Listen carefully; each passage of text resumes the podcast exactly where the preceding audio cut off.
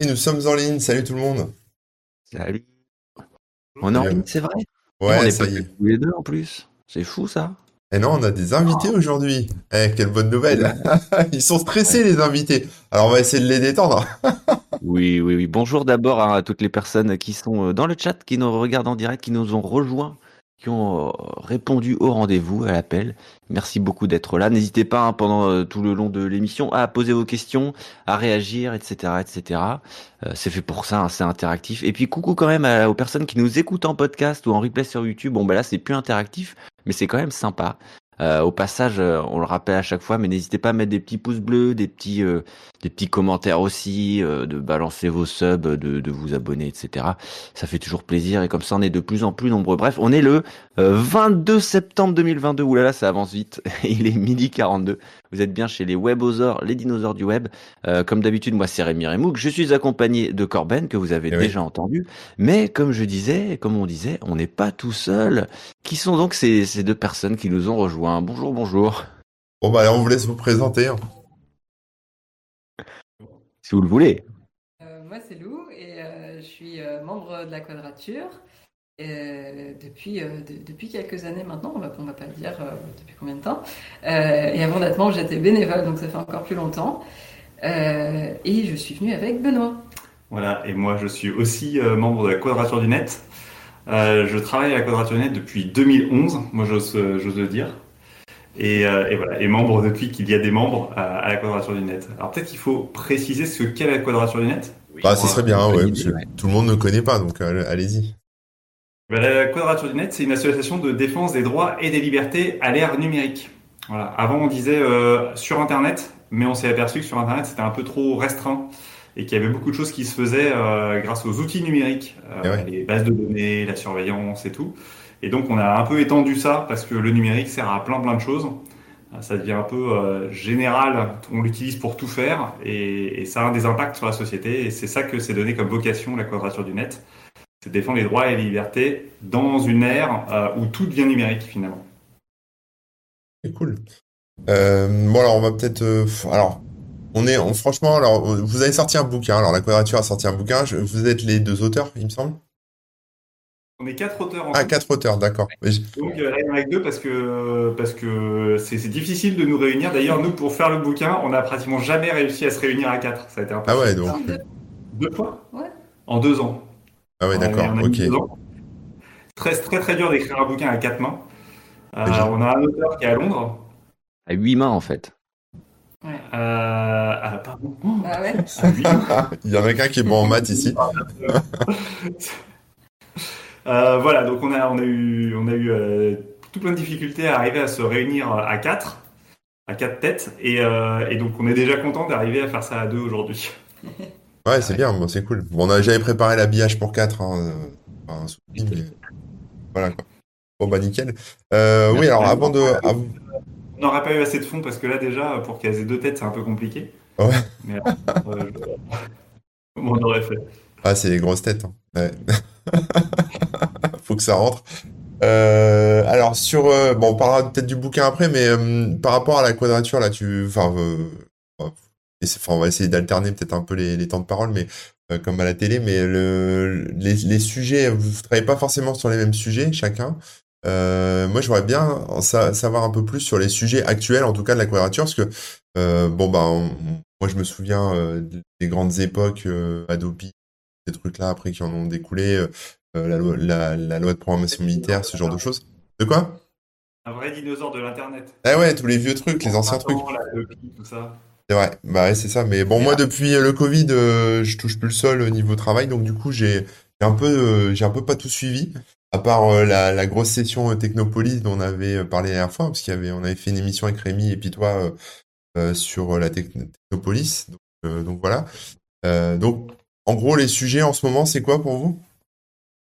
À la Technopolis. c'est toujours la Toujours, ouais, d'accord, ok, d'accord. Euh, Et surtout, ça avance. On a un énorme événement. euh, donc, euh, On se rappelle que la Quadrature avait fait euh, une plainte collective contre les GAFAM à l'époque. C'était la première euh, plainte collective puisque le décret qui permettait ça, euh, enfin, dans le cadre du RGPD, venait de sortir. À l'époque, on avait explosé les scores. C'était facile, c'était la En, première. de- en 2018, un début 2018. En 2018, euh, et euh, en fait, on s'est rendu compte qu'on les avait vraiment explosés parce que personne euh, n'est venu battre notre record. Donc 12 000, Ouais. hein. 12 000 personnes personnes qui nous avaient donné mandat. Voilà. Et du coup, ce record vient d'être battu par la plainte que nous déposons contre la Technopolis. Donc, nous avons plus de 12 000 personnes qui nous donnent euh, mandat. Je dirais même plus de 13 000 à fait. personnes maintenant. Ouais. Tout à fait, ça fait beaucoup. Et euh, toutes ces personnes viennent euh, nous donner mandat du coup pour attaquer la Technopolis, donc pour attaquer le gouvernement et euh, tout ce qu'ils font autour de les caméras de surveillance, la reconnaissance faciale, les bases de données. Et Voilà, c'est- ouais, à peu près c'est tout. C'est à peu près ça. D'accord, ok. Ouais, donc ça, ça sera annoncé euh, bientôt. Là. Enfin, la, la plainte sera posée. Je crois qu'il y a une date euh, spécifique. J'ai vu ça. Le 24, ouais. Le C'est 24. D'accord. C'est à En fait, l'occasion on de. peut encore donner mandat aujourd'hui. Vous pouvez toutes et tous encore donner mandat aujourd'hui jusqu'au 24 à 21h30. À 21h30, on arrête les compteurs, on récupère toute la liste, on l'extrait et on la dépose à la CNIL. Bah, je vais aller faire tout de suite. Je l'ai pas fait, je crois. Je sais plus. Mais euh, Voilà. C'est plainte.technopolis.fr d'accord. et euh, et là, c'est facile, il suffit euh, d'un nom, un prénom et une adresse mail pour euh, déposer euh, un mandat contre la Technopolis. Cool. Donc ça c'est euh, ça c'est le gros gros événement Ouais. effectivement.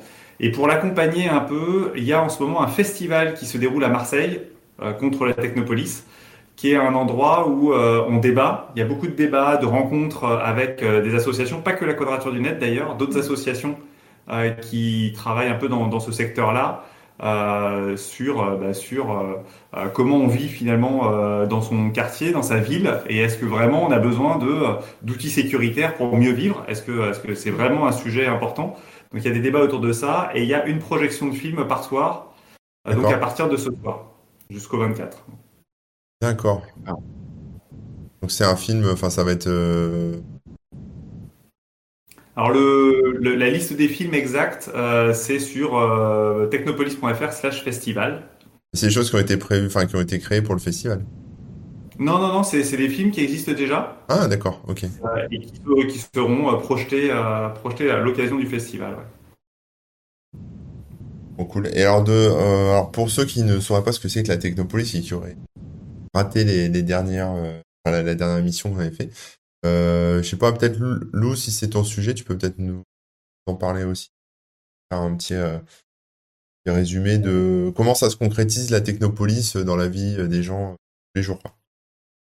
en fait, euh, euh, la quadrature a commencé à. On n'était pas seul, mais on a commencé à remarquer qu'il y avait beaucoup de caméras de surveillance.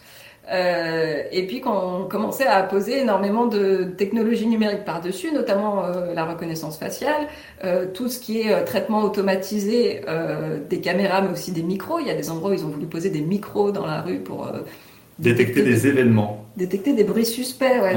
Suspect, c'était suspect. Voilà. Et, euh, et du coup, de plus en plus d'algorithmes qui viennent identifier est-ce que les gens font bien ce qui est prévu dans cet endroit-là ou pas. Euh, et puis, la technopolis, elle naît vraiment euh, à la base d'un investissement local de gens qui, euh, à Marseille, euh, à Nice, euh, dans, différentes, dans différents endroits, se rendent compte qu'en fait, il y a des trucs hyper bizarres qui, qui se passent autour d'eux, que la municipalité met en place euh, de la reconnaissance faciale, que euh, a des lycées dans lesquels euh, les étudiants euh, doivent passer par la reconnaissance faciale pour avoir accès au self. Donc tout ça, en fait, il y, a des- y a des groupes locaux qui se disent, mais en fait, ça va pas du tout. Et la Technopolis vient en fait faire un réseau avec euh, toutes ces personnes-là en disant, mais en fait, euh, ça va pas dans plein d'endroits différents. Du coup, mutualisons nos outils. On va apprendre à faire des demandes CADA. euh, on va euh, apprendre à porter tout un tas d'argumentaires qu'on va développer ensemble. Et donc, en gros, la Technopolis, c'est la police avec la technique. Et en fait, ouais. c'est surtout le projet qui vise à combattre la Technopolis. C'est ça, c'est la campagne. Technopolis, non plus particulièrement, mais euh, qui combat la Technopolis, donc la police euh, utilisant la technologie pour euh, en fait surveiller, euh, contraindre, euh, voilà. Donc Alors, on a eu un certain nombre de victoires. hein. On a eu un certain nombre de victoires. Par exemple, les, Ouais, les- vas-y. les lycées dont parlait, dont parlait Lou à l'instant, euh, bah, on a réussi à faire annuler euh, la mise en place des portails de euh, des portails de reconnaissance faciale à l'entrée euh, à l'entrée de deux lycées dans le sud, euh, Marseille et Nice, euh, qui euh, visaient justement à dire bon en fait euh, les pions à l'entrée des lycées euh, ça va bien cinq minutes, ce serait bien d'éviter d'avoir à les payer. Euh, et puis, bah, remplaçons ça par des machines qui vont dire si euh, l'élève il a le droit ou pas de rentrer dans le lycée. Quoi. Bah, ça, ça a été annulé. Euh, la détection d'événements suspects euh, par les micros, ça a été annulé et euh, la CNIL a envoyé, une, a envoyé un courrier à la ville de Saint-Étienne qui comptait faire ça pour leur expliquer que bah, s'ils continuaient, ça allait se finir au tribunal. donc on a quelques victoires là-dessus. Mais en fait, bizarrement, les collectivités locales sont hyper friandes de ça. Il y a un lobbying énorme derrière des entreprises technologiques qui essayent de placer des, euh, des technos euh, de ce type-là. Il faut savoir qu'aujourd'hui, euh, faire de la reconnaissance faciale, par exemple, c'est hyper simple. Nous-mêmes, on l'a fait hein, dans, dans, la campagne Technopolis. On a une, une exposition, par exemple, itinérante, et on a mis en place hein, une démonstration finalement de, de, ce que peut être la reconnaissance faciale avec un outil, des caméras et, des, et, un écran qui permet de, voilà, de reconnaître le visage des gens et de leur donner une note, un nom. Alors évidemment, c'est pas branché, c'est pas enregistré, mais voilà, et ça, ça, ça tient en 200 lignes de code, quelque chose comme ça en Python. Ah oui, oui. Donc évidemment, il y a plein de startups, plein d'entreprises euh, sécuritaires, Thales entre autres par exemple, euh, qui sautent sur ce marché-là parce que c'est facile à mettre en place. Mm-hmm. Et aujourd'hui, euh, bah, il y a un potentiel de déploiement qui est absolument énorme. Mais les enfin, la, dérive, elle est, enfin, il y, a le fichage, etc. Mais par exemple, je, je vais prendre deux, deux cas différents. Par exemple, les, bon, les caméras de sécurité euh, dans la rue euh, qui te scannent le visage, euh, ça, on voit clairement le problème. Euh, le lycée ou pour aller à la cantine ou pour rentrer dans le lycée, ça t'ouvre la porte si tu montes ta tête. Là, au niveau du, du de la, dérive, c'est quoi le, le, vrai problème là derrière? C'est pas forcément, on va dire, c'est c'est comme voilà passer, se faire reconnaître par le pion et voilà, à moins que ça parte après dans des dans d'autres fichiers de la police ou je sais pas, mais euh, c'est vraiment tout le problème du numérique, c'est que d'abord le pion, bah, deux minutes après il t'a oublié, voilà, il te, il te, permet de passer. La technologie elle oublie jamais déjà, ça c'est un premier point. mais surtout le gros problème, c'est d'habituer la jeunesse, d'habituer les personnes qui sont au collège ou au lycée à des technologies de contrôle de ce type-là en disant bah, finalement c'est pratique, c'est facile ça simplifie la vie, euh, ça permet de payer moins de gens, c'est moins cher. Euh, enfin, encore, c'est moins cher. En réalité, c'est pas moins cher. C'était moins cher pour eux parce que c'était gratuit, c'était installé euh, gratuitement par Cisco. Donc forcément, quand c'est offert, d'abord tu commences par, par te dire ouais c'est cool, et puis après tu peux commencer à réfléchir à quel intérêt ont ce type d'entreprise à filer gratos sa technologie. Bah, c'est tout simplement à habituer la population à ce type de surveillance. Il faut savoir que les, les populations mineures sont particulièrement protégées par le RGPD Généralement, d'abord, les, la, reconnaissance faciale, en fait, c'est une reconnaissance biométrique. Ce sont des données biométriques qui sont particulièrement protégées par le RGPD. Normalement, on n'est pas censé traiter des données biométriques comme ça. C'est mhm. de base c'est interdit. Et il y a quelques cas dans lesquels c'est permis. Euh, et en plus, on parle de données biométriques de mineurs. Donc en fait, on cumule euh, les, les, cas qui sont normalement hyper contrôlés et là, euh, c'était open bar. Là. On disait, euh, on fait de la reconnaissance biométrique sur des mineurs et juste pour accélérer leur passage. en fait, ni rien, quoi. Déjà pour commencer, c'est illégal. Avant les données morales, avant la question morale et éthique, c'est de toute façon illégal. D'accord. Ok. Très bien. Euh, et du coup, par rapport au, livre que vous avez écrit, d'où enfin, d'où vient l'idée de, de, ce livre et, et, comment vous êtes retrouvé à l'écrire à quatre têtes, du coup? Ouais. Euh, ouais, en fait, euh, le, projet, c'était pas totalement celui-là au départ. Au départ, on euh, l'idée, c'était de faire un manifeste politique. Et un manifeste politique sur une association comme la Quadrature du Net qui tape dans des dizaines de sujets différents, c'était un peu complexe. On avait une ambition forte d'avoir tous les membres de l'association qui travaillent dessus. Et en fait, euh, bah, ça c'est pas, ça n'a pas fonctionné. On n'a pas réussi à mettre les gens au travail. Donc à la fin, on s'est dit, euh, bon, les plus motivés, on se met ensemble et on fait, euh, on fait un bouquin. Sauf que faire un manifeste politique à quatre, bah, on peut, on peut plus prendre la responsabilité de dire ce que l'association en général pense. Donc on s'est un peu mis de côté et on s'est dit, bah, on va faire autre chose. Et c'est là que AGEM a eu une idée magnifique. On a décidé de raconter l'histoire de la quadrature et du coup, euh, de, repenser cette histoire-là en identifiant les grands moments qui ont marqué la quadrature et les grands axes. Parce qu'en fait, la quadrature, il y a 15 ans, c'est pas du tout la quadrature d'aujourd'hui. Et du coup, qu'est-ce qui a changé? Quels ont été les moments de basculement, quels ont été les moments qui ont fait avancer la réflexion, les moments où on s'est intéressé à des sujets qui n'étaient pas du tout les nôtres avant. Et, euh, et du coup, voilà, de, repenser cette histoire-là, à la fois comme une trame un peu linéaire de ce qu'on a fait successivement les, choses les unes après les autres, mais aussi de pourquoi est-ce qu'on les a fait dans cet ordre-là, et de pourquoi est-ce que tout d'un coup on s'est intéressé à ça, et de, de, en fait, de prendre du recul sur tout, sur tout le travail militant qui a été fait depuis 15 ans. Cool. D'accord, ok. Okay. Et alors, il s'appelle, le livre s'appelle, attendez, je vais oublier le. Internet et liberté. Internet et liberté. Et alors, je sais pas si c'est un sous-titre ou, euh, ou si c'est juste une, une, bande rouge euh, qu'on rajoute des fois, là, 15 ans de combat, etc. 15 ans de combat de la quadrature du net, ouais. Mais il est gros, en fait, j'ai vu. il est gros, le livre. 270 pages. D'accord. Donc, c'est pas juste. Euh... C'est la conclusion, enfin, c'est la fin du. C'est l'index. Du... Ouais, c'est l'index. Donc c'est pas juste euh, c'est pas juste l'histoire de la quadrature quoi, c'est aussi euh, euh, bah, la, la, la, philosophie, les combats que vous menez. Enfin, D'accord. C'est ça. Et, il, y a, il, y a, vraiment une idéologie politique aussi derrière qui sous-tend, euh, mais faut, faut vraiment faut vraiment comprendre que c'est notre histoire, c'est-à-dire c'est l'histoire qu'on a pu mettre en commun à quatre personnes, qui est pas forcément la même histoire que raconteraient d'autres personnes qui se mettraient à l'écrire. Et donc c'est aussi la manière dont nous on a vécu tous ces combats-là. Euh, la Hadopi, c'était vraiment le tout début pour nous. Enfin, on... moi, j'ai découvert un peu la politique avec la, avec la quadrature. Hein. C'est un peu ouais. mon arrivée dedans. Donc, euh, Hadopi, c'est vraiment le début. Et on a vécu euh, vraiment des, des moments euh, très forts, euh, très violents, au moment, par exemple, de 2014-2015 avec les attentats. 2014, c'est vraiment le début de Daesh et tout, avec les, les lois sécuritaires. 2015, vraiment, je pense qu'on l'a tous ressenti, ressenti dans notre chair, dans, dans, dans l'association.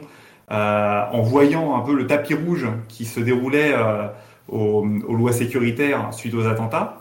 Euh, et vraiment cette espèce de bah, qu'est-ce qu'on va faire? Enfin, comment est-ce qu'on va s'en sortir? Plus personne nous parle, plus personne veut discuter de la, la, la légitimité de mettre en place ces textes de loi. Parce que parce qu'on s'est fait frapper par des attentats et donc faut plus réfléchir. Et voilà, il y a, y a, vraiment des, des, choses que nous on a ressenties dans notre chair et qu'on qu'on essaie de retranscrire à travers le livre. Euh, des et voilà et des, événements comme ça où on se dit mais c'est pas normal qu'on qu soit dans cette situation là euh, où voilà les, réactions des politiques euh, face à certaines situations nous ont fait bondir et c'est ça dont on parle aussi dans le livre c'est nous nos réactions et notre rapport aux combats qui sont menés notre rapport aux autres associations aussi. Hein. Par exemple, il y a eu des, des moments où on a pris des décisions qui n'ont pas plu à d'autres associations parce qu'il y a des combats qu'il fallait choisir. Soit on lançait des grandes campagnes sur un règlement européen, euh, soit euh, sur un autre. Euh, et à un moment, il a fallu choisir notre combat parce qu'on on n'était pas capable de faire deux campagnes en même temps. Et puis, ben, on nous en a beaucoup voulu. Et on, on s'explique un peu aussi dans le livre quels sont les, les choix qui sont faits, pourquoi ils sont faits.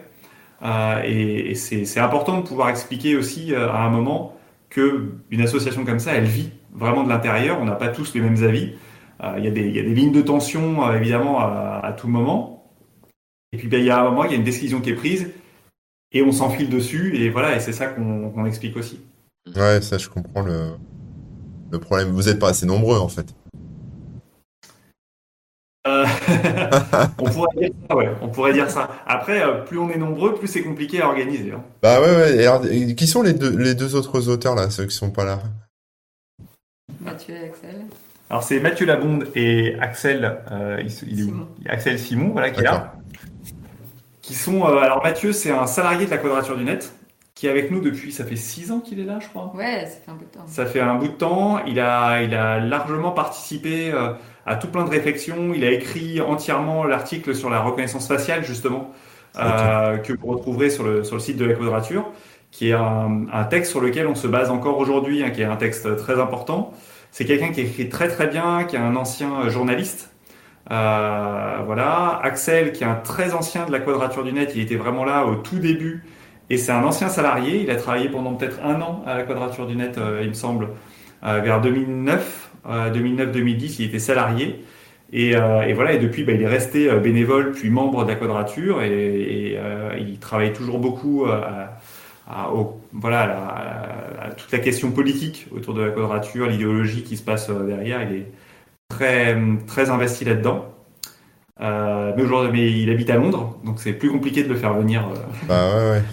Internet permettrait qu'il soit en direct, mais, mais c'était plus sympa quand même d'être ensemble sur, euh, Oui, forcément. Et sur, euh, alors, sur les, pour la Technopolis, ok, on voit bien, mais là, j'imagine que vous surveillez de près euh, peut-être euh, certaines lois qui sont projets de loi, des choses comme ça. Euh, il y a quoi en ce moment en stock sur lesquels il faudrait que les gens, euh, en tout cas, sur lesquels les gens devraient s'intéresser peut-être pour, pour plus tard? Alors, on- ouais, alors je te laisse réagir. Vas-y, vas-y. Alors, il y avait, il y a des textes, il y a des choses au niveau européen qui nous inquiètent un peu. Euh, il y a notre bien connu euh, ancien patron de France Télécom, euh, Thierry Breton, Ah oui, euh, qui nous a fait des sorties assez intéressantes sur la neutralité du net. Un combat qu'on imaginait un peu gagné depuis, Bah ouais. euh, depuis 15 ans, où c'était vraiment, on essayait d'imposer le fait que la neutralité du net. Alors je rappelle pour les personnes pour lesquelles la neutralité du net c'est pas un sujet vraiment connu. Euh, la neutralité du net dit que le, fournisseur d'accès à Internet ou les, tous les gens qui sont sur les, sur les tuyaux d'Internet euh, doivent euh, porter de manière totalement neutre tous les petits morceaux d'Internet, enfin de, données qui transitent sur les tuyaux. C'est-à-dire que que ce soit du Netflix, que ce soit du Google, malheureusement, ou que ce soit du Framasoft, du site internet de la Quadrature ou autre, ils doivent même pas regarder et ils doivent transférer les tuyaux, enfin les, les données dans les tuyaux vraiment de manière neutre. Ça, c'est la neutralité du net. Et euh, bah là, ces derniers temps, euh, comme régulièrement, d'ailleurs, on avait entendu encore il y a, il y a quelques années euh, le, le sujet ressortir, régulièrement, on dit oui, mais quand même, Netflix, ils prennent une grosse partie de la bande passante. Donc, ce serait bien de les faire payer particulièrement eux. Voilà. Ouais. Et là, à partir du moment où on commence à dire que certains acteurs doivent payer plus que d'autres pour faire transiter leurs données sur les réseaux, et ben ça va moins bien parce que tout d'un coup il commence à y avoir des, des distorsions euh, et Internet n'est plus l'outil euh, neutre qui permet, qui permet de faire euh, qui, a, qui a permis de faire vivre Twitch par exemple il y a 10 ans il n'existait pas. Mm, mm. Euh, et donc ça permet de, de faire naître des nouvelles plateformes qui sont qui deviennent des super des super outils que tout le monde utilise. Et si on commence à distordre cette neutralité bah en fait on va figer le système il n'y a que les gros qui vont s'en sortir. Et donc, vous avez quand même, du coup, vous avez du soutien même de la part des gros, parce que euh, sinon la facture sera plus salée pour eux, techniquement. Alors la facture serait plus salée pour eux. Euh, maintenant, euh, ils, ont, ils ont une position un peu ambiguë parce que bah, eux, la neutralité du net, si on tape dessus, de toute façon, ils ont l'argent pour pouvoir, pour pouvoir payer. Et ça les arrange de figer le, de ficher le, le, le- le panorama puisque c'est eux qui sont là. Et on les a mis en justice, alors je sais pas à quel point ils nous aiment bien. Oui, c'est vrai. avec eux. on les attaque et puis euh, Amazon, c'est 746 millions d'euros hein, il y a un an euh, qui se sont pris euh, suite à une de nos, de nos plaintes. Donc euh, bon, c'est pas, c'est pas forcément. euh, Et où est parti cet argent?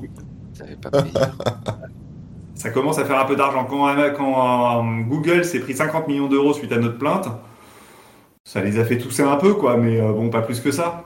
Là, 746 millions d'euros, euh, bon, on attend, on attend de dépasser le milliard. Là, ça commencerait peut-être à vraiment, vraiment bouger.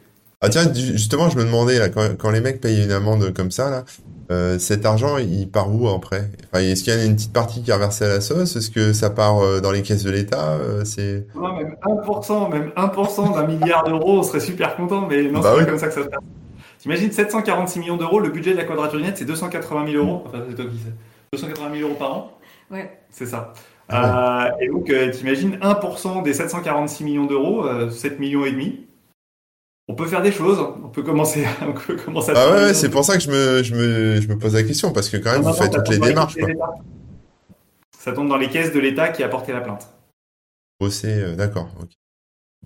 Ouais, non, mais Voilà. c'est... Bah, souvent, on dit qu'on fait le travail de la CNIL. hein. Ouais. Ouais. Bah, des fois, ils aident. Des fois, ils nous aident, ouais. Ils font des analyses juridiques qui sont des fois euh, très intéressantes, qu'on reprend, et on prend les, les- les analyses juridiques de la CNIL pour attaquer. Ouais. D'accord, ouais, ouais. Ils font pas directement l'attaque, mais euh, bah non, ils veulent pas. Une Vous êtes une CNIL indépendante, en fait. C'est ça, sans le budget, sans les moyens. Il faut faire des dons, les gens, faut faire des dons. Voilà, faut faire des dons, exactement. Sur don.fpdn.fr. Et voilà, faut Voilà. monter le moral du trésorier, là. Nous, on, Allez. a, on a deux juristes. La CNIL, on en a plusieurs dizaines, hein, donc euh, c'est pas la même. c'est pas la même puissance. Après, en, en autre texte en ce moment, alors, il y, a pas forcément, les textes sont pas forcément aujourd'hui présentés, mais il y a un certain nombre d'attaques, par exemple contre le. Censure. Ouais, alors bah, je sais pas si. Vas-y. Bah, sur la censure, régulièrement, il y a des textes. Après, c'est aussi quelque chose qu'on voit de plus en plus dans le paysage politique, que ce soit euh, sur le Parlement français ou sur le Parlement européen. Il y a des amendements qui se font retoquer euh, et puis qui passent sur la loi suivante. Euh, typiquement sur la censure, il y a tout ce qui est censure des discours de haine, où du coup, on devrait pouvoir retirer tous les contenus en une heure. il faut absolument relever, enfin enlever l'anonymat pour être sûr de pouvoir identifier tout le monde. Et du coup, il y a une espèce d'emballement là-dessus où il y a un espèce de ping-pong entre les États sur leur parlement local et puis l'Europe. Et puis ça passe pas euh, localement, hop, on l'envoie à l'Europe. Ou alors justement, ça passe localement, donc on l'envoie à l'Europe parce que tous les autres pays vont voir que bah, vous voyez, ça marche bien chez nous, donc faites-le aussi. Et du coup, ça, ça... en fait, c'est un peu tout le temps la même chose, quoi. C'est juste à chaque fois, il faut reprendre les arguments, les redéfendre, et puis bah, ça dépend euh, qui est au Parlement en ce moment-là, quels sont les, les lobbies qui sont en face, quels sont leurs budgets. Donc euh, on a, on a eu, euh, enfin, sur, sur, ce que disait Agem, enfin, sur ce que disait Lou, pardon, euh, on avait, on avait un, donc la loi Avia hein, sur les discours de haine, qui a été retoquée par le Conseil constitutionnel. Genre 95% de la loi a été, euh, a été balancée. donc ça, c'était plutôt cool. Hein, c'était une, une, belle victoire pour nous. Parce que ce qu'elle voulait, c'était, c'était en 24 heures pouvoir censurer les discours dits de haine. Mmh. à la fin, on avait même, on avait même un truc hallucinant qui était la police pouvait faire euh, pouvait euh, demander la, la, suppression en, direct sans passer par un juge, rien du tout. Enfin, c'était euh, voilà. Et puis, euh, et puis en fait, ben, elle s'est fait retoquer son texte et on l'a vu aller au Parlement européen après faire la promotion de sa technique de censure en, en 24 heures et qui est devenue finalement cet été là a été votée une suppression obligée en une heure. Ah oui, d'accord la police, euh, enfin quelqu'un, euh, quelqu'un soumet votre euh, votre texte ou quoi que ce soit. Alors c'est plus la haine hein, maintenant, c'est le terrorisme. C'est une loi, c'est c'est ah le, règlement terrorisme. Ouais. mais l'idée c'est de c'est de demander la suppression d'un contenu dit terroriste et la plateforme a l'obligation de le supprimer en une heure. Et d'ailleurs, il y, a une vraie question sur qu'est-ce qu'un contenu terroriste, en fait. Euh, quand on change de pays, par exemple, les, différents groupes euh, militants peuvent être qualifiés de terroristes dans un pays et pas dans un autre. Eh Donc, la plateforme, qui est une plateforme internationale, est-ce qu'elle doit elle-même juger de ce qui est terroriste ou pas? Euh, Est-ce qu'elle doit changer en fonction des pays? Est-ce que quel est son rôle? Et comment est-ce que cette plateforme se pose comme juge? Pour le faire. Ça, c'est hyper, euh, hyper euh, embêtant que ce soit des plateformes privées qui deviennent juges de ce qui est ou pas terroriste. Et on commence avec le terrorisme, évidemment, euh, ça, ça, a vocation à s'étendre par la suite. Et puis surtout, si c'est en une heure, bah en fait, je sais pas, moi j'ai un blog, je me réveille pas à une heure du matin pour vérifier que j'ai pas une notification comme quoi il faut que j'enlève un commentaire. Donc en fait, qui est-ce qui peut faire ça? Bah c'est des gens qui automatisent la suppression. Et donc c'est même pas des plateformes qui décident de ce qui est terroriste ou pas, c'est des robots. C'est des robots avec de l'IA qui décident bah, est-ce que ça c'est terroriste, tel mot a été utilisé. On l'a vu euh, sur Twitter avec les communautés LGBT qui utilisaient des mots comme PD ou Gwyn euh, de manière euh, d'empowerment, quoi, de, de s'auto-désigner. Et des robots qui disaient ah là là, ça a l'air d'être de l'homophobie et qui les censuraient. Et ben, en fait, ça va être pareil sur le terrorisme en fait. Et, plus on utilise des robots pour faire le travail, un travail compliqué qui est celui d'un juge, bah, en fait, plus on va avoir un contenu sur Internet qui va être extrêmement pauvre, en fait. Ouais. Et, euh, et, en fait, tout ça, ça vient après euh, des discussions entre la, entre la Commission européenne euh, et Facebook en 2018. C'est-à-dire que ce règlement, il est préparé depuis 2018 et il y a eu des discussions euh, lors desquelles Facebook a dit mais nous on est mais on est mais tellement fort, on a des, de l'intelligence artificielle au taquet et on est capable de détecter hyper facilement et de retirer très simplement les contenus terroristes.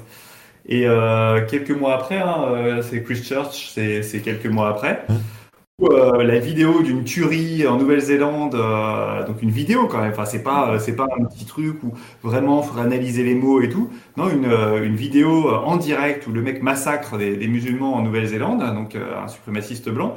bah, la vidéo en fait s'est baladée pendant plusieurs jours sur Facebook, ils ont été incapables de, la, retirer euh, proprement. Ah ouais, donc euh, même eux, ils n'y arrivent pas. Quoi. Enfin, même eux, ils n'y arrivent pas. Et pourtant, ils avaient fait miroiter euh, cette capacité à la Commission européenne. Alors, à un moment, ils vont y arriver. Hein. On ne dit pas que la technologie n'a pas évolué depuis 2018 et tout.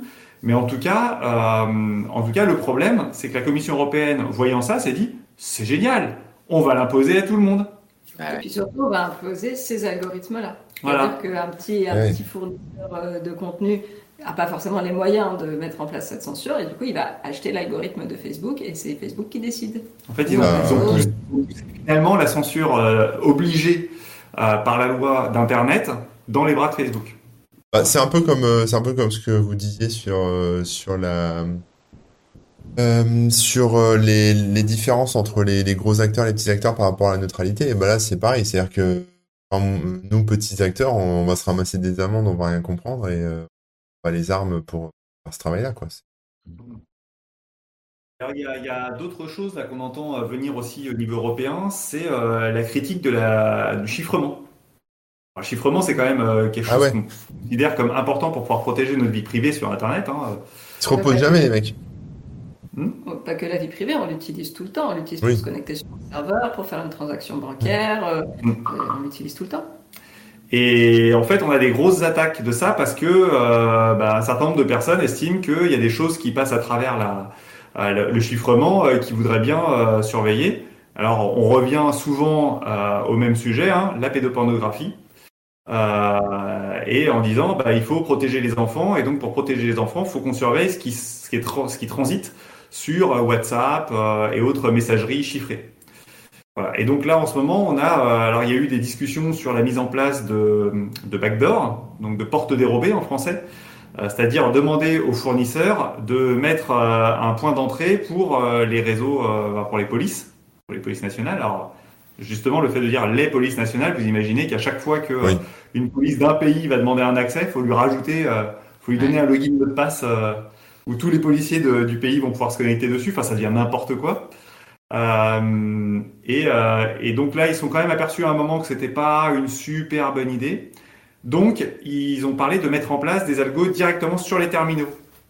C'est-à-dire que sur les terminaux, il y a un scan automatique euh, et qui envoie une alerte s'il détecte des images qui ressemblent, qui ressembleraient à ce qu'ils ont en base de données. C'est-à-dire s'il y a une image connue ou une vidéo connue dont on a un hash, donc une, signature numérique sur un serveur, ben, on va pouvoir détecter qu'elle existe sur le téléphone et hop, envoyer une alerte euh, là-dessus. Voilà, donc bypasser finalement le chiffrement en se mettant directement, en mettant euh, un, outil gouvernemental, finalement un outil policier, sur les terminaux de chacun, chacune et chacun, euh, pour surveiller si euh, bah, ils sont pas en train de s'échanger des données qui sont considérées comme euh, inacceptables. Voilà, c'est en discussion là en ce moment. C'est encore des sujets, euh, enfin voilà, problématiques parce que demain, bah, ce sera euh, d'autres euh, d'autres sujets. Et puis alors terrorisme évidemment. Et puis bah ensuite les ayants droit arriveront dans coucou, nous aussi on voudrait que les MP3 Eh bah qui ont été vidéos qui ont été téléchargées sur les terminaux, on puisse vous envoyer les, les signatures numériques et puis que vous leviez une alerte Adobe pour envoyer automatiquement une une, une amende. C'est ça qui est usant avec le travail que vous faites, c'est que ça rentre toujours par la petite porte, c'est toujours des petites choses qui ont l'air de rien, mais après, en fait, quand on détricote le truc et on se dit, oui, mais ça sera pire après, ça sera pire après, et tout le monde vous dit, non, mais ça va, ça sera pas pire après. Mais non. Imagine, hein. On a une question dans le chat euh, qui est intéressante. Euh, c'est, avez-vous déjà subi des intimidations, des pressions, alors que ce soit personnel ou en, ou en tant que la quadrature du net, sur euh, les dossiers que vous traitez? Merci lance, euh, cette question parce que on, on en raconte une histoire dans, dans le bouquin justement euh, sur une soirée qui a été organisée, euh, un événement qui a été organisé par la Quadrature et où ont débarqué des, des gens d'un cabinet euh, ministériel, Ah ouais. euh, toute une, une petite équipe qui a débarqué et, euh, et qui a commencé à vouloir discuter et ça a été pris mais vraiment euh, vraiment violemment par les par les membres et euh, salariés qui étaient sur place en mode euh, mais en fait ils essaient de nous intimider quoi enfin ils, ils Ah sont oui. venus euh, ils étaient venus à 3-4 dans la soirée. Et, euh, et c'était vraiment mais qu'est-ce qu'ils font là quoi? Ils sont venus nous mettre la pression. Et quelques années plus tard on les a rencontrés enfin ils ont été recroisés par euh, par euh, une ancienne salariée. Et ils ont dit mais non mais nous on venait discuter seulement et tout. Donc voilà, donc on sait pas trop quelle, idée ils avaient derrière la tête au moment de faire ça. Mais on raconte un peu voilà comment s'est passée la soirée, les interactions justement qu'on a eues avec lui et la- l'ambiance finalement dans laquelle on se trouvait. C'est-à-dire que même nous, euh, partir du principe que euh, ces gens viennent là euh, pour pour nous mettre la pression, c'est un peu un peu démontrer justement l'ambiance dans laquelle nous on était d'opposition, de, considérer que finalement on, est, on était ennemis forcément. Voilà. Et alors après, est-ce que, est-ce que quand on les a recroisés, nous on dit vraiment ce qui s'était passé et la raison pour laquelle ils étaient là, on ne sait pas. Mais voilà, c'est un peu des fois l'ambiance dans laquelle on travaille, à se dire bah il faut qu'on fasse un peu attention quand même à ce qu'on fait et à ce qu'on dit. Ouais. D'un autre côté, je pense qu'on travaille quand même aussi aux transparences. Ouais. Pas mal. Donc euh, non, je crois, on n'a pas vraiment reçu, à part ce, ce passage-là vraiment qu'on raconte dans, dans, le bouquin, euh, il me semble pas qu'on ait eu vraiment de, de, pression claire et nette. Non, et puis ouais. je pense que la quadrature a aussi, euh, effectivement, tu parlais de transparence, euh, on dit ce qu'on fait, euh, tout est assez clair. En face de nous, c'est des institutions où si le gouvernement veut faire quelque chose, ben, il a qu'à financer euh, les institutions, ou les lobbies ont qu'à financer leur, leur, leur, leur, lobbying. donc en fait, ils ont des moyens financiers qui font qu'il n'y a pas vraiment besoin de nous mettre la pression. je pense qu'on est en revanche en contact avec des personnes qui éventuellement parfois se font mettre la pression parce que, euh, je sais pas, par exemple des whistleblowers, euh, des personnes comme ça. La quadrature en tant que telle euh, se, se fait pas intimider. Non, ouais. on, a même eu, on a même eu une plainte parce qu'on a un Eutor. on a un de la quadrature et, et on s'est pris une, un, un, courrier, je crois que c'était juste un courrier nous disant euh, il nous faut toutes les informations euh, sur sur euh, voilà les, les, données de connexion de cette période-là parce qu'on a eu on a eu une plainte alors je sais pas si c'était de la pédopornographie ou autre je sais plus exactement en nous disant bah, il faut il faut nous donner les infos et nous on a répondu bonjour on est la quadrature du net vous êtes sûr? On a plus jamais eu désolé, ah, ouais. j'ai pas bien compris. Un auteur, vous avez dit? Un auteur. Un auteur. Tor, tu, tu connais euh, Tor dans l'outil euh, oui. The Onion Oui, un nœud, ok, un nœud, ok.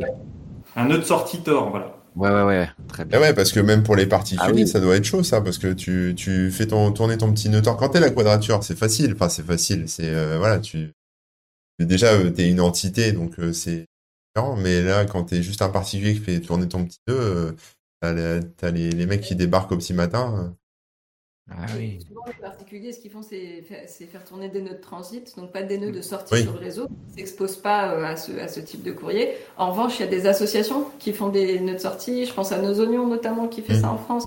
Euh, je sais pas, euh, souvent quand je me connecte sur Tor, euh, j'atterris en Allemagne parce que ça doit être tous les serveurs du CCC. Enfin, voilà. ouais. Donc il y, a, il y a quelques associations qui en fait mutualisent aussi les coûts. Euh, on peut faire des dons à ces associations, ce qui fait que si jamais il y a un problème, si jamais un jour il faut aller au procès, bah, c'est l'association qui en supporte les coûts, soutenue par tous les dons euh, qui, qui. Ah, c'est pas un individu euh, seul. J'avais une question par rapport euh, au Covid.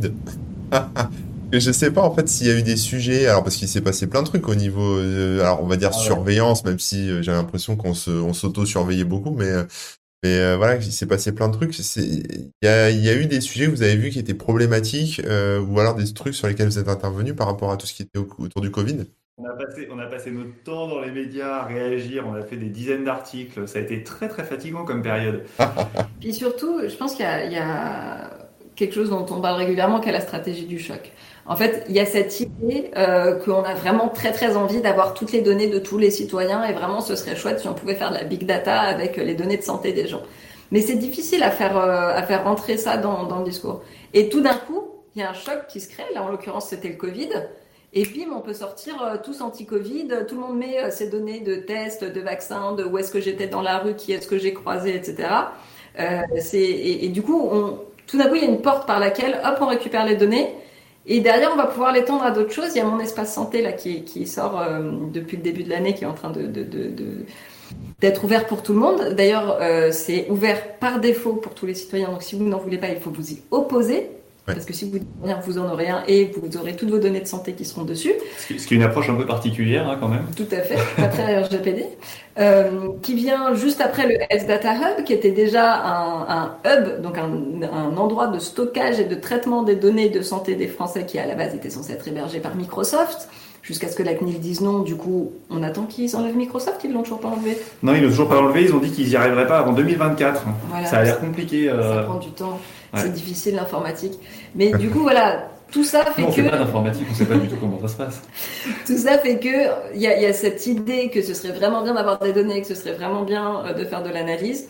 Et en s'appuyant sur des moments chocs, le Covid en l'occurrence, ça a permis de développer énormément de choses, de la même manière que les attentats terroristes euh, de 2015 avaient permis de faire passer tout un, un tas de lois de surveillance qui avaient avant du mal à passer en fait. C'est assez marrant parce qu'on a vu des entreprises sortir du bois et dire bonjour, moi j'ai des technologies pour surveiller la population, vous en voulez?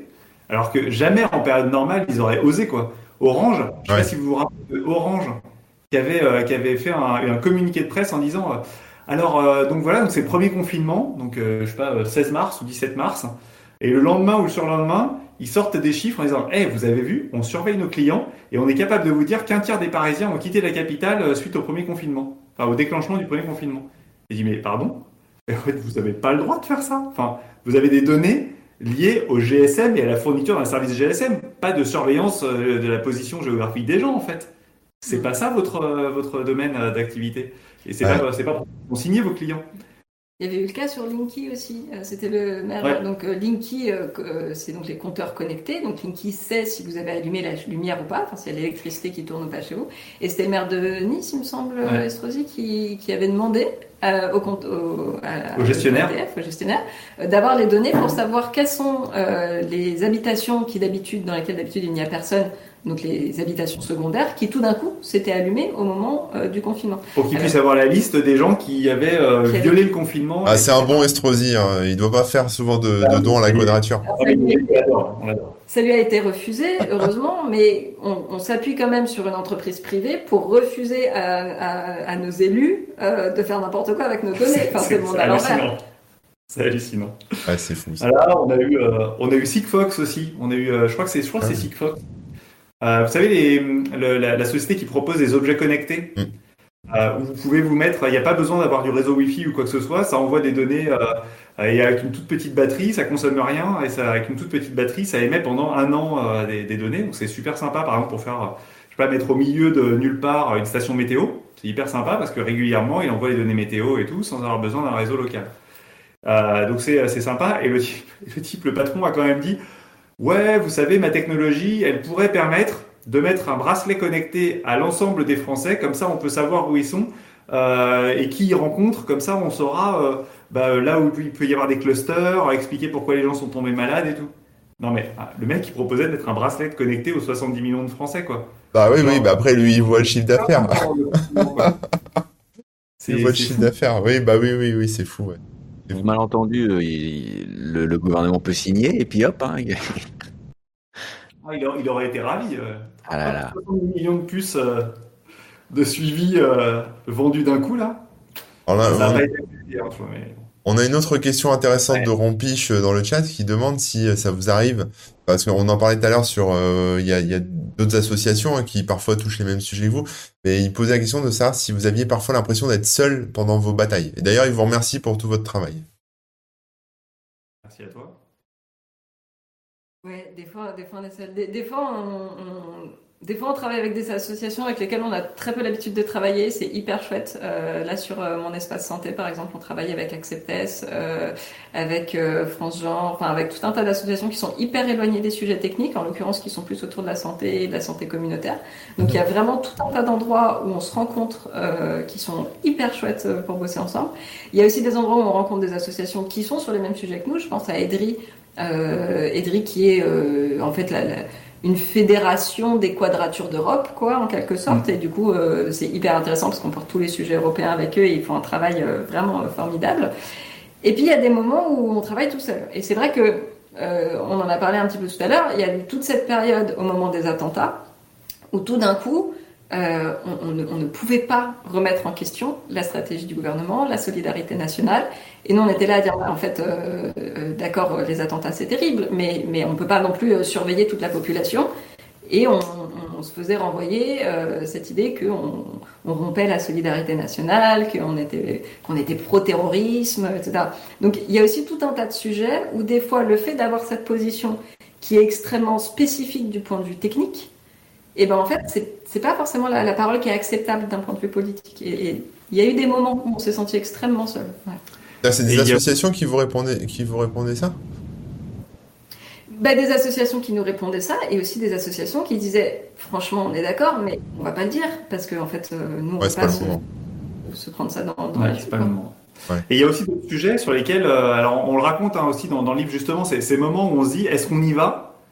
Ou est-ce qu'on essaye d'attendre de voir s'il n'y a pas des gens qui prennent le sujet? Parce que on arrive, on a, une certaine, une certaine renommée et tout, et on se dit si on prend un sujet sur lequel on sur lequel on n'était pas avant, ben on risque en fait de bloquer tout, toute personne qui aurait voulu s'en saisir.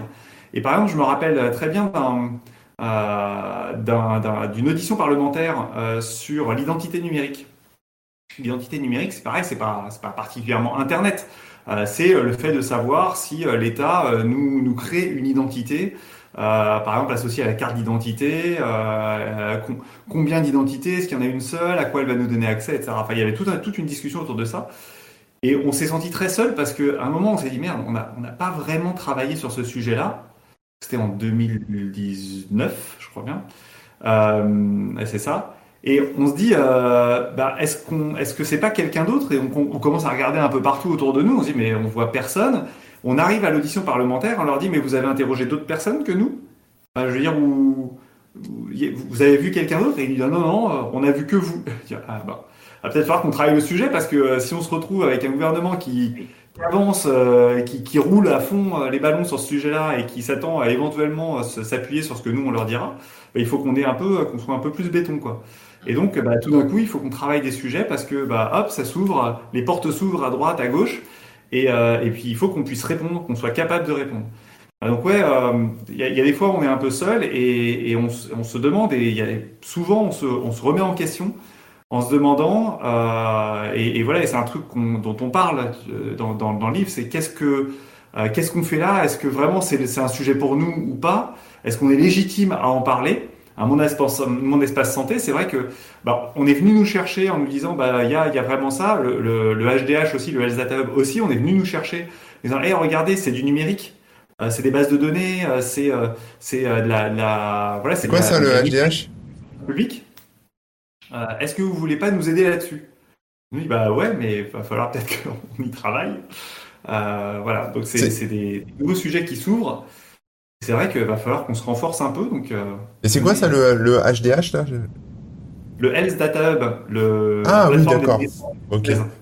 Et d'ailleurs, je me posais la question euh, sur euh, des sujets. Alors peut-être que vous êtes exprimé là-dessus, mais donc tu parlais euh, de cette identité numérique, euh, j'imagine que tu parles par exemple d'un système euh, qui est comme en Estonie par exemple, euh, où tout est centralisé, on a une seule carte vitale, enfin une carte d'identité qui nous permet de tout faire, etc. Leur modèle, leur modèle l'Estonie. Ouais, c'est leur modèle, ouais. Mais alors moi, bah, moi j'avais vu pas mal ce, truc-là et c'est vrai que je trouve ça intéressant, si tu veux, après sur plein de plein d'aspects et sur la sur l'aspect, on va dire sécurité, etc. Enfin l'aspect c'est assez segmenté. En tout cas, euh, sur le papier, euh, c'est assez segmenté. Donc après, euh, je sais pas si vous avez déjà eu des discussions là-dessus, si vous avez vous travaillé là-dessus. Et l'autre sujet qui, qui moi m'interroge beaucoup en ce moment, et je sais pas si vous avez ouvert un dossier là-dessus non plus, c'est sur tout ce qui est monnaie, enfin crypto-monnaie d'État là, dont l'euro numérique ça te fait rigoler, mais euh, là, j'ai vu qu'Amazon euh, était, euh, était impliqué dans le truc.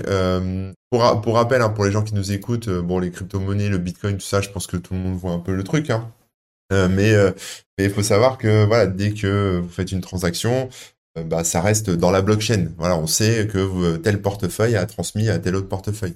Là, avec le crypto-euro, etc., l'idée, ça serait de savoir que monsieur machin a donné de l'argent à monsieur ou à madame Bidule et que et, euh, et à la limite peut-être potentiellement remplacer euh, l'argent liquide au final. Et puis euh, on paye tout avec notre smartphone ça remplace le liquide et, et on sait que j'ai donné 5 euros à mon fils ou que j'ai remboursé ma mère de, de, de 10 euros quoi. Est-ce que ça c'est des sujets qui vous interpellent aussi sur lesquels vous bossez? On n'a pas particulièrement travaillé hein, sur cette question du crypto-euro euh, ou de la monnaie en général, mais c'est vrai que ça va avec euh, une, numérisation euh, de la vie, de tous les aspects de la vie, dont on parle assez régulièrement. moi, personnellement, hein, je, pense que la monnaie physique en billets et petites pièces, c'est quand même génial parce que en effet, on trace pas. et en plus, aujourd'hui, hein, quand on paye avec la carte bleue sa baguette de pain à 1 euro, euh, bah, en fait, il y a une partie de la transaction qui part à la banque, qui, quand on paye en liquide, bah, il n'y a pas de transaction qui part à la banque. Enfin, ils savent même pas qu'on l'a payé. Et donc aujourd'hui sur sur ces, ces types de monnaies là numériques, euh, ça permet aussi euh, aux géants euh, de, de, de, aux géants du financier de pouvoir récupérer des morceaux, enfin des, des, des pourcentages de l'ensemble des transactions du monde, ce qui est une, une, une masse énorme finalement d'échanges monétaires qui existaient, euh, qui existent et qui vont pouvoir taxer. C'est-à-dire que à chaque échange d'argent, finalement, on se fait taxer. Il y a une, petite TVA supplémentaire qui a rajouté. Et ça, ça, ça, ça, semble assez, assez dingue d'en arriver à cette situation-là et en plus d'avoir les informations de l'ensemble des transactions qui euh, se retrouvent quelque part. Et il faut savoir quand même, enfin, faut, faut vraiment avoir à l'esprit que toute base de données créée dans laquelle on va rajouter des informations personnelles sera accédée demain à d'autres fins que celles pour lesquelles elles ont été créées. Mm. Là, on peut dire ouais, c'est cool et tout, ça va faciliter la vie, euh, machin. Bah, demain, vous êtes sûr que la police voudra y avoir accès pour pouvoir vérifier euh, que euh, ben, euh, telle personne n'a pas payé euh, un journaliste ou un politique ou machin. Et puis après-demain, ce sera Pôle Emploi qui voudra y accéder pour vérifier les dépenses qui sont faites par les, les, les chômeurs, ce qui est déjà en partie vrai aujourd'hui parce que ils peuvent vérifier dans certains cas avoir accès au compte bancaire. Mais là, quand vous aurez de la monnaie numérique, bah, ils pourront accéder au moindre centime que vous aurez dépensé ou que ce soit. Est-ce que c'est ça qu'on veut? Euh, parce que c'est sûr que dix ans après, euh, ce sera le cas. Quoi. Dix ans après la mise en place de ce type de service, euh, toutes les administrations voudront avoir l'accès à toutes les transactions pour pouvoir vérifier les trucs parce que vous comprenez, il y, a, des dépenses qui sont illégitimes, vous touchez quand même des aides sociales. Hein. Alors, je rappelle, hein, le chômage c'est pas une aide sociale, c'est une assurance. Donc euh, vous avez cotisé, vous êtes légitime à le toucher. Donc pourquoi est-ce qu'ils viennent nous chercher des noix sur la manière dont on le dépense? Enfin, euh, j'aimerais bien comprendre. Euh, voilà. Et demain, ça pourrait être pour tout et n'importe quoi, quoi. ouais, bah oui des choses euh, par, des, par des entreprises privées. Euh, sur le sur l'espace santé, par exemple, et sur l'identité numérique, c'est sûr que c'est hyper, euh, ça, ça, facilite vachement la vie d'avoir toutes ces données de santé au même endroit. Euh, moi-même, j'ai gardé mon petit carnet de santé papier de quand j'étais enfant. Je suis un des rares adultes à l'avoir fait. Euh, et, c'est hyper pratique d'avoir tout au même endroit. Mais demain, qui est-ce qui y accède? Parce que mon espace santé, ça vient avec un App Store qui n'est pas encore créé. Ils sont en train d'ailleurs de faire les, les, réunions euh, pour définir de comment vont se connecter les API. Donc euh, c'est en cours, vous avez jusqu'à euh, quelques jours encore si vous voulez y participer pour faire vos propres apps de santé. Et du coup, comment est-ce que ces apps de santé vont pouvoir se connecter avec les données que nos médecins ont mis dans mon espace santé? Et en fait, c'est un peu inquiétant, en fait, de, de, de voir que des entreprises, et, et c'est déjà le cas, une entreprise comme Doctolib, qui connaît tous les rendez-vous de santé des Français, et est-ce que oui ou non ils ont pris rendez-vous pour leur vaccin, en fait, c'est une entreprise privée. Euh, et, le, gouvernement délègue tout ça à des entreprises privées et donne accès à ces entreprises à des données de santé et à des données, euh, plein de types de données d'ailleurs sur les citoyens. Le Health Data Hub, qui devait réunir les données de santé par exemple, avait pour objectif euh, très clair de faciliter la recherche. La recherche de labos qui du coup vont accéder à nos données gratuitement et ensuite vont nous vendre le médicament qu'ils ont développé grâce à nos données. Donc tout, ce truc-là, euh, ça, permet des choses qui sont chouettes, développer la recherche, centraliser les informations, faciliter euh, le fait de se connecter ou de s'identifier quelque part. Mais l'objectif de la quadrature, c'est aussi de, se dire, ok, d'accord, pourquoi pas, mais quels sont les risques derrière? Quelle est l'ambition politique de ce truc? Comment, est-ce que ça peut déraper? Et c'est là que la quadrature est pertinente. On ne dit pas qu'il faut surtout pas euh, de technologie et que la technologie c'est mal. Mais ce qu'on dit, c'est comment est-ce que ça dérape? Et comment est-ce qu'on met en place ce qu'il faut pour que ça dérape pas? C'est vraiment monté sur l'idée qu'on on arrivait avec, euh, avec la compréhension de comment le numérique impactait la société. C'est comme ça que, que, la quadrature se définissait hein, dès le début. Euh, c'est bah, nous, on sait mieux que vous. Euh, vous, c'est les politiques. Hein. C'est plutôt à l'époque, c'était vraiment les politiques. Nous, on sait mieux que vous l'impact qu'a le numérique, en particulier Internet à l'époque, euh, sur la vie des gens et sur l'évolution de la société. Et, et c'est là où on pense qu'on a, on a vraiment un, un un intérêt euh, à être, à être dans le débat public pour pouvoir expliquer que bah ouais, il y a, y a, un risque derrière euh, à toute création de base de données, construction numérique euh, et autres. Ok. Bien sûr. Euh, il y a Robiche qui, re, qui, revenait sur la loi Avia. Alors, je sais pas si, si on avait déjà fait le tour tout à l'heure. Euh, il demandait, attendez, Lorsque vous parlez de la, la loi Avia, vous disiez qu'une partie de cette dernière a finalement été présentée à la Commission européenne. Ne serait-il pas possible de faire plus pression à niveau européen afin d'obliger directement les États à ne pas avoir de loi liberticide? Ce serait super. Ce serait génial. Oui, Pour ça, on a besoin de gens motivés. Il, faut, il faut beaucoup de poids, ouais. Hmm. D'ailleurs, de quoi, de quoi euh, a C'est besoin ça que fait euh, hein. Dont on parlait tout à l'heure, c'est Ouais. vraiment euh, la plateforme des associations telles que la Quadrature au niveau européen qui met la pression euh, au niveau européen sur tout un tas de sujets. Hein. L'intelligence artificielle aussi qui est discutée en ce moment, euh, on n'en a pas parlé, mais il y a, il y a un texte sur l'intelligence artificielle. euh, il y, a, il y a vraiment plein de choses et Edri participe justement, et nous, à travers, à travers elle, au débat européen.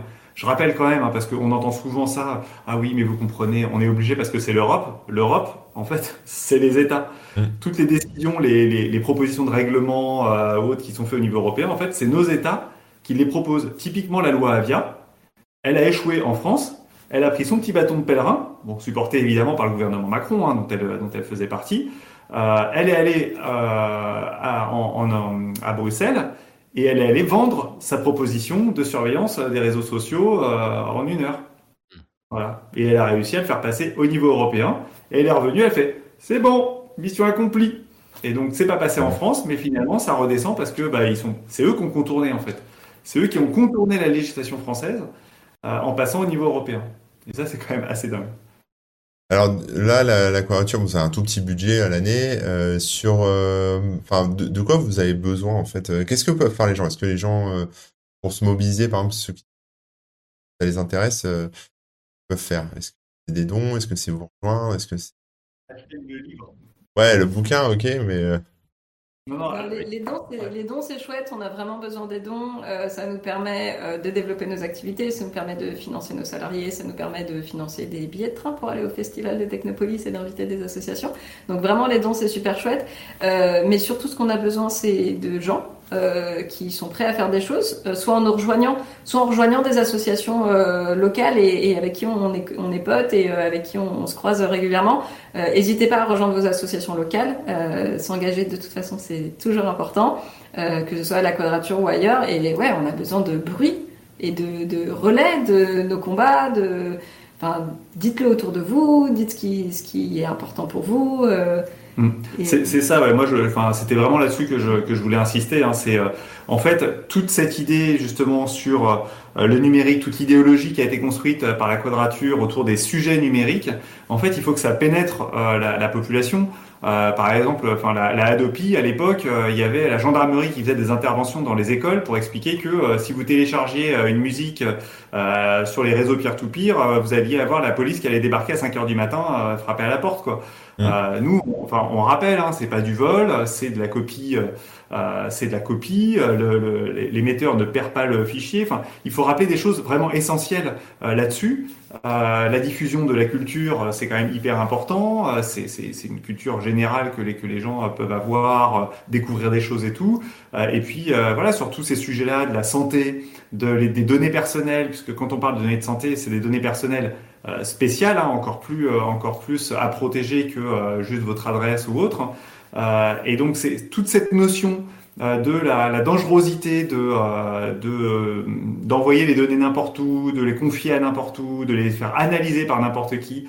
Je rappelle hein, le scandale Cambridge Analytica, euh, qui Oui. est quand même euh, la démonstration que quand on donne trop d'informations à une entreprise privée, bah en fait, euh, elle, son objectif étant de gagner, de maximiser ses gains, elle en fera n'importe quoi pour maximiser ses gains. En, en l'occurrence, l'idée c'était de proposer à des, des puissances politiques euh, d'influencer les gens. C'est-à-dire que c'est quasi, c'est carrément les données personnelles permettent d'influencer la démocratie et de péter la démocratie.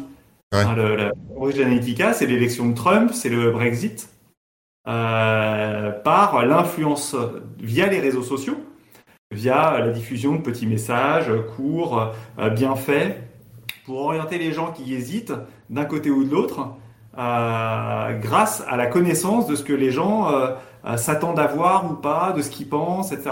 que vraiment une influence fine qui est permise grâce au numérique et aux puissances de calcul qu'on a aujourd'hui. Mm. Voilà, donc c'est c'est tout ça un peu qui, qui est important de comprendre et de diffuser dans la société. Si nous, nous, on combat par différents moyens, on combat par des moyens juridiques, par exemple, on attaque au tribunal, au tribunal administratif, on a gagné contre les drones, par exemple, jusqu'à ce que ça passe dans la loi. Euh, on a gagné euh, au niveau européen contre ACTA, contre des à la Cour de justice de l'Union européenne, par exemple, sur la conservation des données de connexion, on a gagné, euh, même si le Conseil d'État a refusé de l'appliquer en France. Non, non, ça ne nous concerne pas. Voilà, on, gagne des, sujets comme ça. on a des amendements qui sont présentés, mais au final, si au niveau de la population, ces sujets sont pas considérés comme critiques, comme importants, et qu'on se dit bah non, de toute façon, euh, ça sert à rien, euh, ils ont déjà gagné, ils ont toutes les informations sur nous, euh, j'ai rien à cacher, etc., etc. si si ça change pas, si les gens continuent à penser comme ça, bah en fait, finalement, on se bat tout seul contre, voilà, enfin c'est dans le vide, on, se bat, c'est des coups d'épée dans l'eau qu'on donne, et on va pas faire évoluer la société. L'idée c'est vraiment de faire évoluer la société, et ce livre, c'est aussi l'objectif c'est de, porter nos combats, d'expliquer pourquoi on les mène, euh, quels sont les objectifs, quels sont, euh, qu'est-ce qui sous-tend euh, l'idéologie qu'on qu'on essaie, qu'on essaie de mettre en œuvre pour qu'elle perce dans la société. Et c'est pour ça d'ailleurs qu'on est, qu'on est paru chez Vuibert. L'éditeur c'est Vuibert, c'est aussi un, éditeur très générique et pas un, éditeur très spécifique où on aurait touché que nos communautés et tout. L'idée c'est vraiment de, de publier le plus largement possible et que la population se saisisse de ces sujets numériques. Parce que là, c'est c'est quoi le frein finalement euh, que vous rencontrez pour que les gens euh, s'approprient le sujet? Parce que je sais que c'est des sujets qui sont complexes, parce que déjà la technologie c'est pas un truc qui intéresse tout le monde, ça, ça donne mal à la tête à pas mal de gens. Euh, la loi et tout, tout toutes ces choses-là, moi perso ça me donne mal à la tête aussi. du coup, vous êtes sur deux sujets qui donnent mal à la tête à beaucoup de monde. Comment est-ce que vous faites pour pour vulgariser, pour faire en sorte que ça ça touche justement les gens dont tu parles? Parce que moi j'ai l'impression que c'est encore très euh, pour les informaticiens euh, et puis euh, certaines communautés, voilà. Bah, en fait, ça, ça dépend vachement des sujets qu'on a. En fait, on s'est rendu compte quand on a lutté contre tous anti-Covid, contre le, le, pass sanitaire numérique obligatoire, contre tout un tas de sujets ces dernières années, on a reçu au Quadrapéro un public complètement différent de celui d'avant. Les, les Quadrapéros, c'est des apéros qu'on fait mensuellement à la Quadrature, dans le, les bureaux de la Quadrature, qui sont des tables ouvertes. En fait, tout le monde peut venir et discuter. Et on ah, mais là, là sur, sur ce genre de sujet Covid, je pense que vous avez touché aussi une grosse, euh, une grosse partie euh, d'une certaine population euh, très anti, anti tout et, et parfois peut-être complotiste. Donc ça a dû se mélanger un peu, ça devait être un petit peu bizarre, non? Ouais, c'était clairement bizarre. C'était clairement une population qu'on avait pas, avec laquelle on n'avait pas l'habitude de discuter, mais du coup c'était hyper intéressant parce que des points de vue hyper différents et puis surtout des, des témoignages mmh. hyper différents aussi de situations qu'ils avaient vécues. Euh, et puis du coup, bah, beaucoup de discussions de euh, qu'est-ce qui est vrai, qu'est-ce qui est faux. Euh, mais on m'a dit, qu'est-ce qu'on m'a dit la dernière fois que peut-être le compteur Linky dedans il y avait une caméra infrarouge qui espionnait les gens. Ah Enfin non, en fait, si tu veux espionner les gens, c'est plus simple de savoir s'ils sont là ou pas avec leur consommation d'électricité. T'as pas besoin de mettre une caméra infrarouge. Qui, qui, filme tout droit, quoi. Donc voilà, c'est aussi ce travail-là d'aller directement en contact. Donc il y a les quadrapéros, une fois par mois, au local à Paris. il y a des rencontres euh, qui ont lieu régulièrement euh, en province dans différentes villes, notamment à Marseille autour de la Technopolis, parce qu'il y a une grosse communauté euh, de campagne Technopolis qui est à Marseille. il y a notre forum en ligne, il y a IRC, Matrix. enfin il y a plein d'endroits où on va discuter avec les gens et où on a une discussion avec là où ils sont. C'est-à-dire qu'on n'arrive pas avec nos grandes idées, mais on dit c'est quoi tes problèmes d'informatique dans la vie? Ah, tu, tu, toi ton problème c'est Linky et la surveillance par caméra infrarouge. Bah, parlons-en parce que c'est pas tout à fait ça, mais il y a effectivement des choses à reprocher à Linky. Hmm. c'est bien, ouais. Et d'évangéliser et d'expliquer. ok, très bien. Bon, je pense qu'on a fait le tour. sur un, sur un point qui est c'est plus une réflexion, je sais pas, mais tout à l'heure on, on, vous demandait euh, si vous vous sentiez seul des fois dans le combat en tant que bah, en tant que, que quantité qui, bah, qui attaquait en justice ou qui montait des dossiers, etc. Mais là, avec ce que vous dites, il y a, y a peut-être aussi euh, des fois ce, ce fait, ce, ce, ce sentiment, peut-être, hein, je sais pas, de, de se battre un peu pour tout le monde, mais que les gens ne s'en rendent même pas compte ou, ou ne se disent même pas qu'il y a un problème. Et, euh, et c'est peut-être pour ça, c'est peut-être euh, grâce à, comme vous faites là, d'expliquer à certaines personnes, etc les trucs que, que le comment dire que la masse de gens qui vous soutient pourra peut-être grandir. Mais ça doit être assez difficile des fois de, de faire entendre le combat euh, aux gens qui, qui s'en désintéressent ou, parfois juste par ignorance. Euh, hmm. c'est difficile parce que l'objectif, c'est pas seulement que les gens nous soutiennent, mais c'est aussi qu'ils s'opposent euh, aux lois qui passent, qu'ils s'opposent à la captation de leurs données permanente. donc c'est aussi développer ça. Ouais. Oui, ça. Enfin, si s'ils nous soutiennent pas, c'est pas grave. Enfin, s'ils nous donnent pas, si. Mais important, ce, qui, ce qui est important. Mais ce qui est important, euh, c'est vraiment qu'ils se rendent compte du problème que ça peut poser, des impacts politiques que ça peut poser, et que ça devienne finalement un sujet permanent, quoi. Euh, comme euh, on se dit qu'un politique qui pique, qui pique dans la caisse, bah, c'est pas normal. À une entreprise qui prend vos données pour en faire autre chose que ce qui était prévu, c'est pas normal et ça doit être violemment réprimé. Ah ouais, bien sûr. Ça devrait être un truc logique.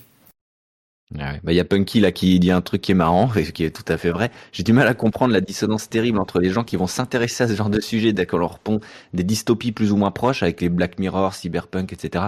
Alors que c'est clairement ce qui euh, leur pend au nez s'ils ne s'emparent pas eux-mêmes de ces craintes.